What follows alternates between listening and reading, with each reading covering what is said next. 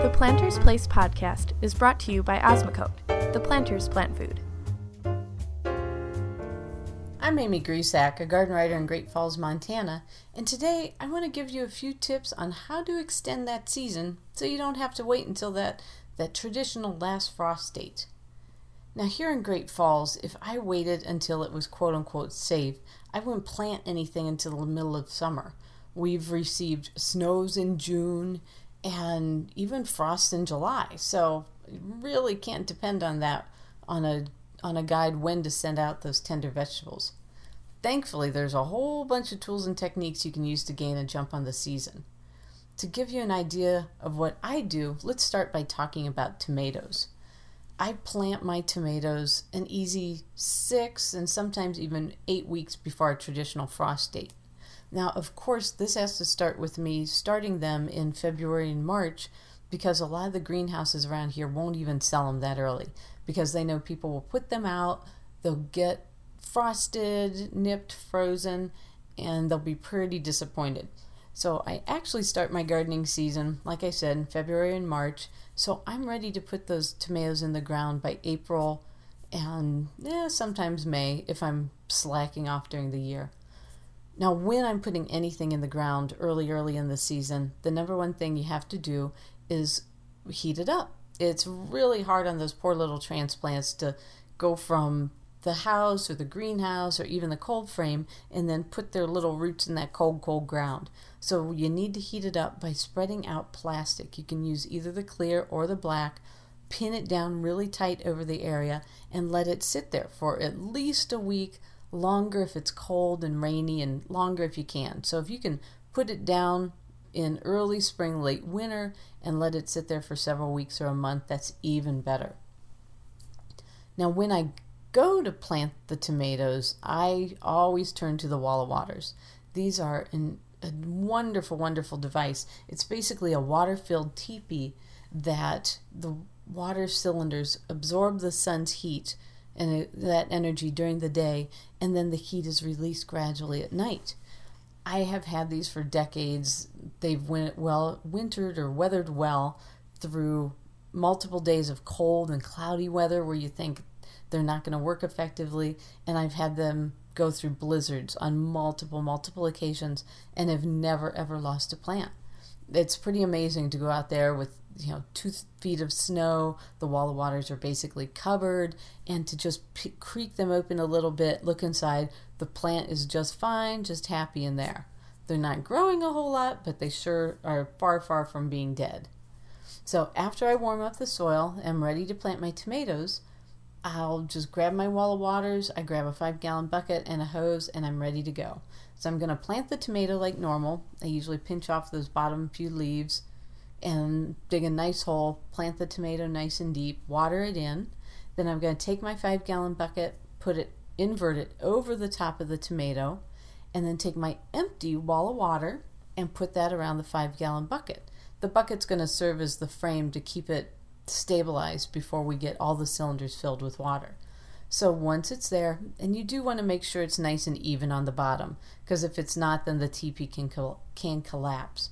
So once the wall of water is over the bucket, nice and even on the bottom, you take your hose and fill each one of those cylinders within a couple inches to the top. It doesn't have to be very to the very tip top, but pretty pretty full. So once that's done, you just take that five gallon bucket, pull it off of your tomato plant, and the the teepee closes in on itself and is self stabilizing is just wonderful. And that's it. That's all you have to do. And as the tomato grows, you might want to open up the wall of water a little bit to allow more sunlight to come in and let those leaves, those top leaves, come out. You can use stakes to push them into the ground down below on the inside of the wall of water and open it up. Or a friend of mine uses crochet hooks, which work really well. He puts them around the top and it just opens them up nicely. Now you want to take the wall of waters off before the tomatoes to get too big that you can't squeeze out the water and then pull the water, wall of water over the top. If they do get too big and unruly and you can't get it off without damaging the plant, then just squeeze the water out of it and you can leave it on for the rest of the summer. Some people kind of wind, wind them down I a lot of times will leave mine up just because it helps mitigate the wind. We have such a problem with wind around here. So a lot of times I will leave mine on. But either way, it's kind of your personal preference. So with the Walla Waters, the tomatoes are great, but I've also used them to set out peas really early. Growing up in Ohio, we planted peas on St. Patrick's Day. Around here, it typically isn't an option because the ground is still absolutely frozen. But a lot of times I can get them out in April, end of March, and even April when it's typically weeks earlier.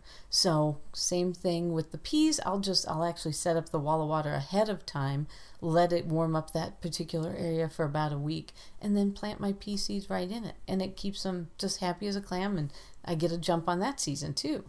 But the walla waters are also good for keeping squash happy until they get too big and peppers and eggplant, basil, all those heat loving plants. They work really, really well. Now, my next favorite technique is using the floating row covers. I don't know how I ever gardened without them. These are a really lightweight polyspun fabric that the lighter ones are really good for pest control. They'll let a lot of sunlight in. They do great to keep the bugs away from your plants. But we're looking for the heavier ones that will keep frost away. The, the floating row covers will give you a good four degrees, sometimes six degrees of protection. So if it's going to be 32 degrees at night and this is bumping it up to 36, 38 degrees, you can see where that benefit is. I use them on my plants and also on my seed beds. When I'm putting in carrots, beans, corn, beets, just about anything early, I find it really helpful to warm up the soil if it's going to be early in the spring, plant the seeds, water them in, of course, and then pull the floating row cover over the top. This keeps my soil from drying out in the wind, so it's keeping the moisture in, and it also keeps a few degrees extra and they'll germinate faster. I also use the floating row covers a lot on the plants that I set out. I can easily set out the broccoli, cabbage, cauliflower out even earlier than normal, although they will take a bit of a frost if I toss the floating row covers over them. So it gives even those that are cold hardy that even extra little boost.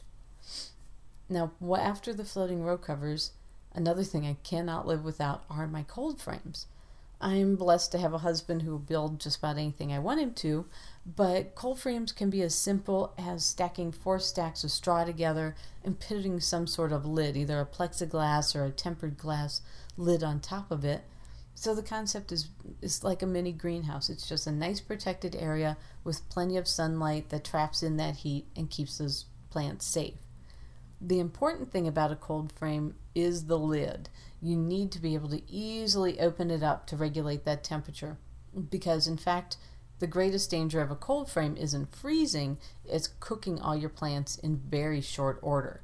You know, if you get up in the morning and it's chilly out and cloudy, you go into work by mid morning, if that sun comes out, it can easily fry everything you have one way to mitigate this is if you have a lid that's on a hinge that easily comes up, is that they do have different regulators that are adjusted by heat. So as it heats up, it will lift the lid. As it cools down, it'll come down.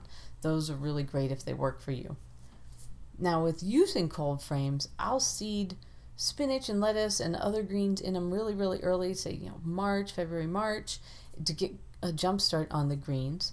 I also use my cold frames to house the plants before I put them in the ground. So they'll go from the greenhouse a lot of times to the cold frame, which is a, a little bit cooler environment than the greenhouse, and then into the soil, just so there's less of a shock factor.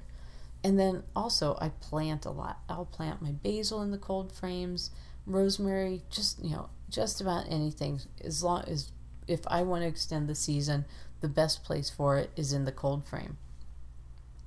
Next, the solar umbrella is a really handy device, really simple, and whoever thought of it was just a genius.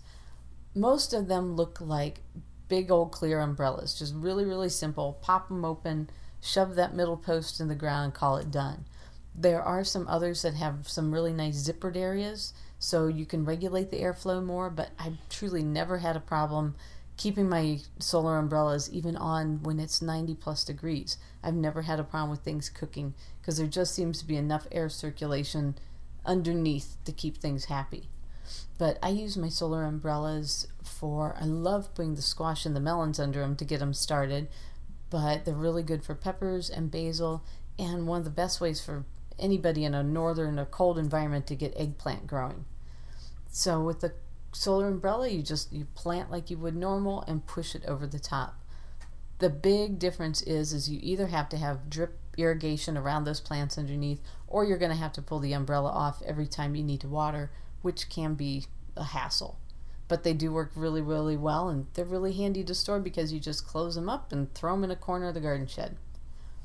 Finally, if you need to protect just a few plants, there's no need to build anything big or invest in anything really because you can util- utilize those old gallon milk jugs.